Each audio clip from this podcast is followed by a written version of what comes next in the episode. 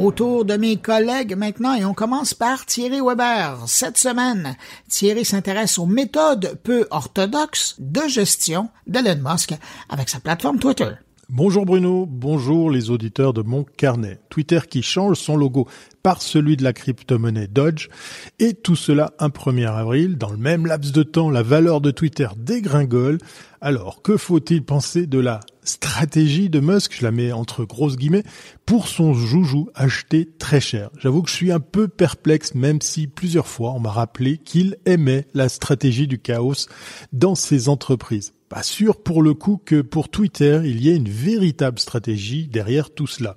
À partir du 1er avril, seuls les comptes payants seront certifiés sur Twitter.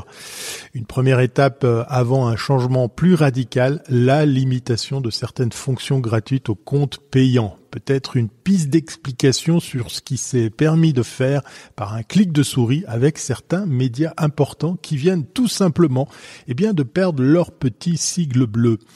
La certification n'a donc plus aucun sens. Pour gagner de l'argent facilement, Elon Musk s'appuie sur des certifications payantes.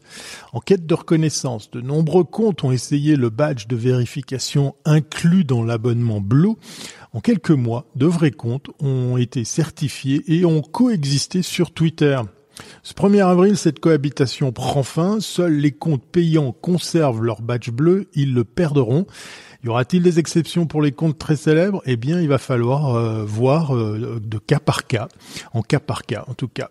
Le New York Times souligne que les 500 annonceurs les plus présents sur Twitter les 10 000 entreprises qu'ils suivent conserveront leur badge sans payer, même si l'aspect social change encore de visage. On n'est pas à l'abri d'une surprise. Pour conserver leur badge doré, les entreprises devront payer tout simplement, et ça chaque mois. Mais revenons sur la valeur de son entreprise à l'oiseau bleu, euh, la valeur de Twitter. Elon Musk estime désormais la valeur de Twitter à des milliards de dollars. Une lettre interne aux salariés concernant l'offre du groupe de San Francisco et l'attribution d'actions par la société encadre Twitter depuis son rachat fin octobre. Le programme de financement partagé valorise la plateforme à des milliards de dollars, près de la capitalisation de Snapchat, le parent d'origine de Snapchat ou le site créatif de réseautage social Pinterest, tous deux cotés en bourse. Interrogé par euh, l'AFP, hein, l'agence France Presse, via une adresse mail propre à Twitter, il a généré une autoréponse ne contenant qu'un tas de caca. Vous savez, le fameux emoji de couleur brune.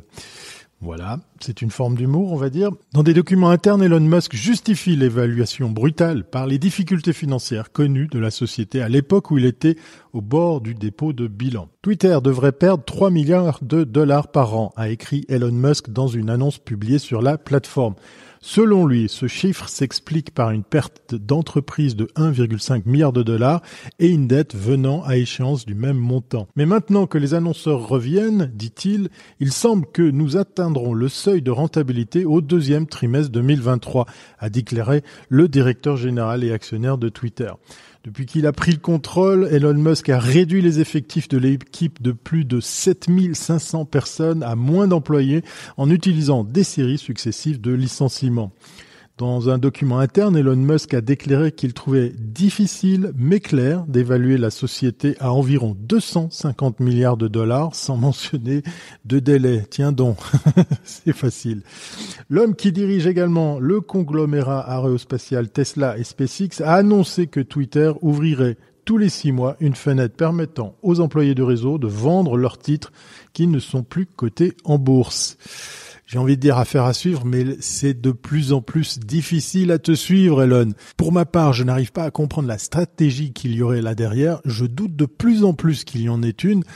Et je vois là des caprices d'un multimilliardaire qui se fait plaisir à faire du grand n'importe quoi avec un réseau qui commence, à mon avis, à perdre de sa superbe.